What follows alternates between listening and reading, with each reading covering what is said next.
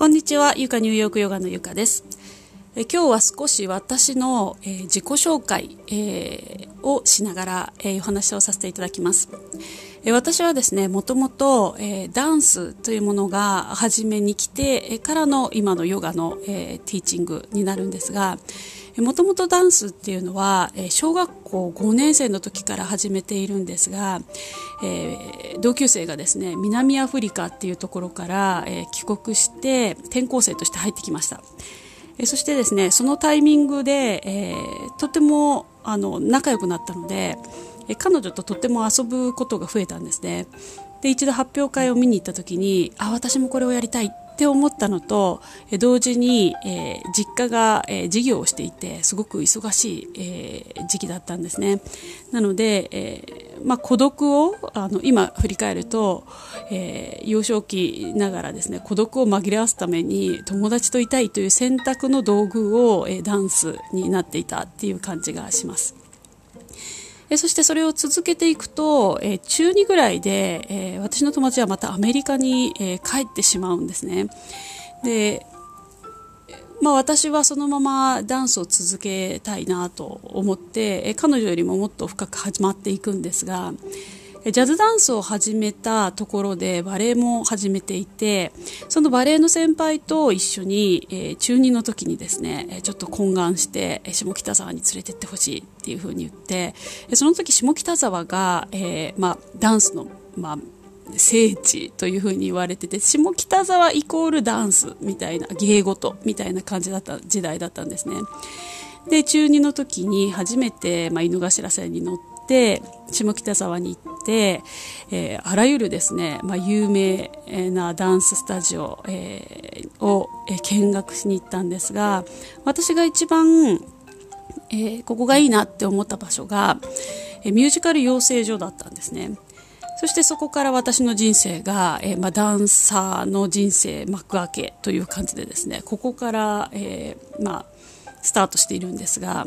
まあ、そのミュージカル養成所には、え、毎週の水曜日と土曜日、えー、時には日曜日っていう感じで、えー、ほぼね、えー、週3、え、下北沢に通って行ったらですねもう土日は缶詰ですね朝から晩までっていうことを繰り返して15になる頃にはもうお仕事として、え、舞台に立ったり、え、テレビに、えー、や CM に出させていただくことが増えてきました、え、そして自然な形で、えー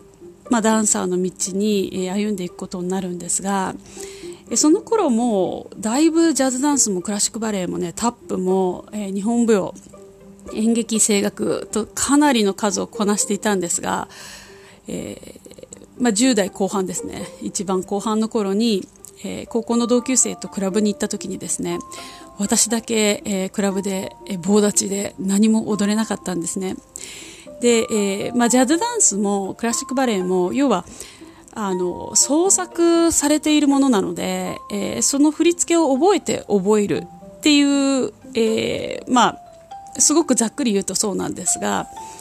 あの、まあ、ジャズダンスとかはそのまま即興とかもあるんですけれど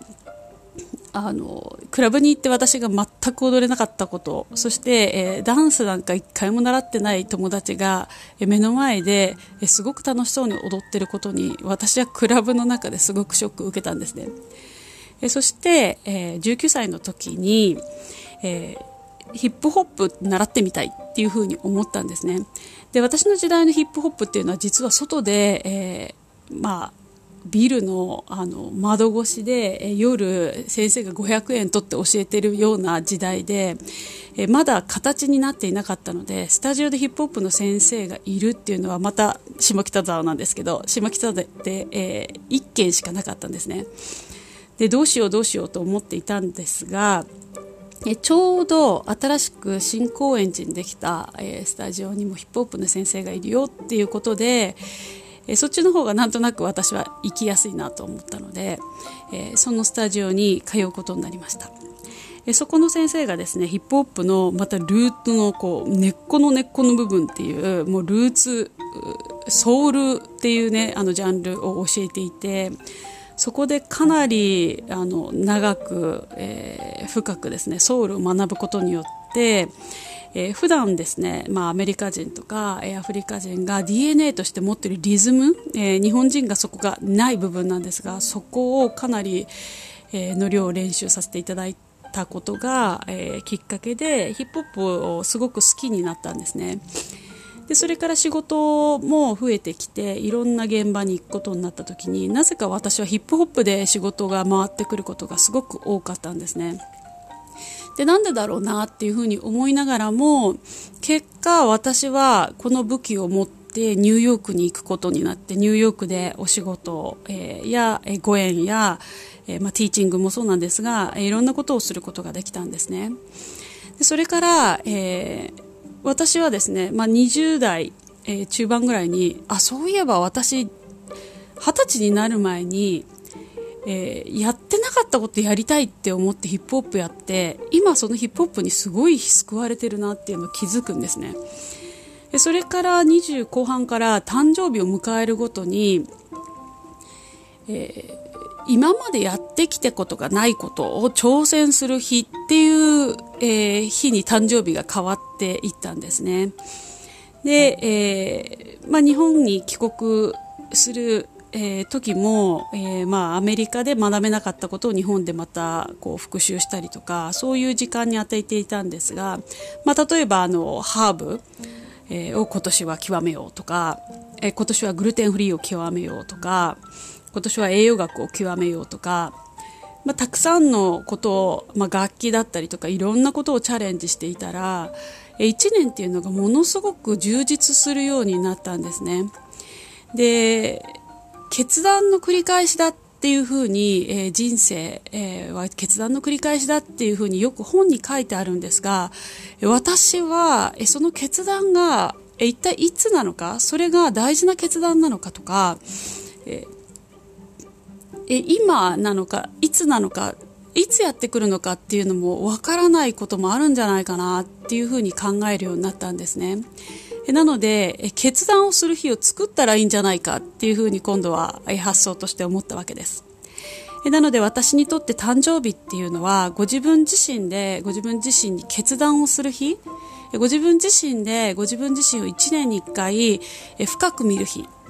そして、今後の未来に描きたい自分っていうものに対して必要なものを入れる時っていうふうに思ってます。今年は、えー、ですね、私はまあ栄養学を、えー、選択して、またハーブに再チャレンジしようかなっていうふうに、えー、思った年なんですが、えー、皆様は、えー、ご自分の今年の誕生日に何を選択して、え、何を、え、選んで、え、そして今後の人生に、え、握りしめていきたいか、ぜひ考えてみてください。それではまた次のお話まで。ナマステ。